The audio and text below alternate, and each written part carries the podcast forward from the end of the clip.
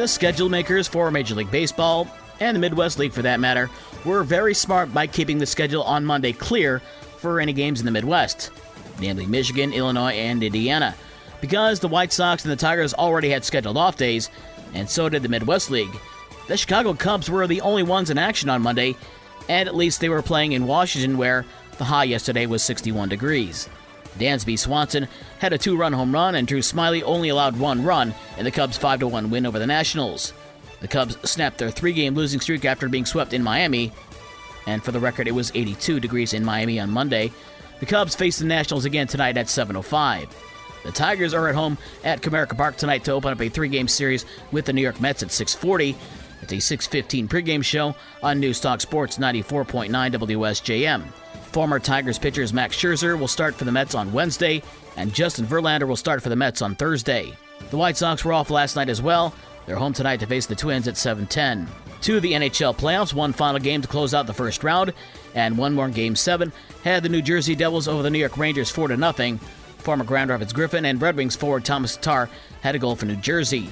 In the NBA playoffs, Philadelphia grabs game 1 of their series with Boston, 119-115.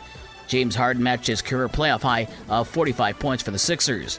And Denver takes a 2 0 series lead on Phoenix after a 98 87 win in Game 2. Nikola Jokic had 29 for the Nuggets. Grand Rapids native Devin Booker had 35 to lead Phoenix. As I said, there were no games in Midwest League Baseball yesterday. Today, it's Quad Cities at Great Lakes.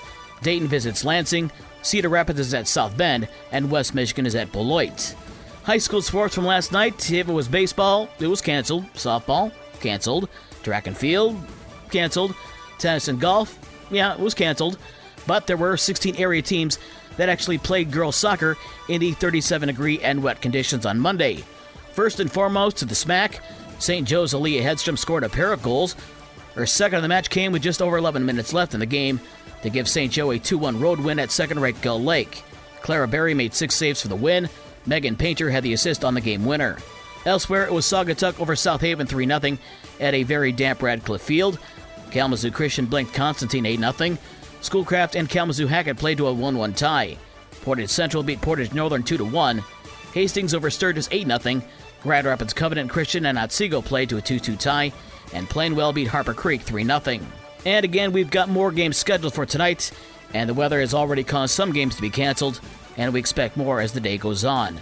For the rest of the scores from last night and the schedules for today's games, visit the podcast page on this station's website. With your morning sports for Tuesday, May 2nd, I'm Dave Wolf.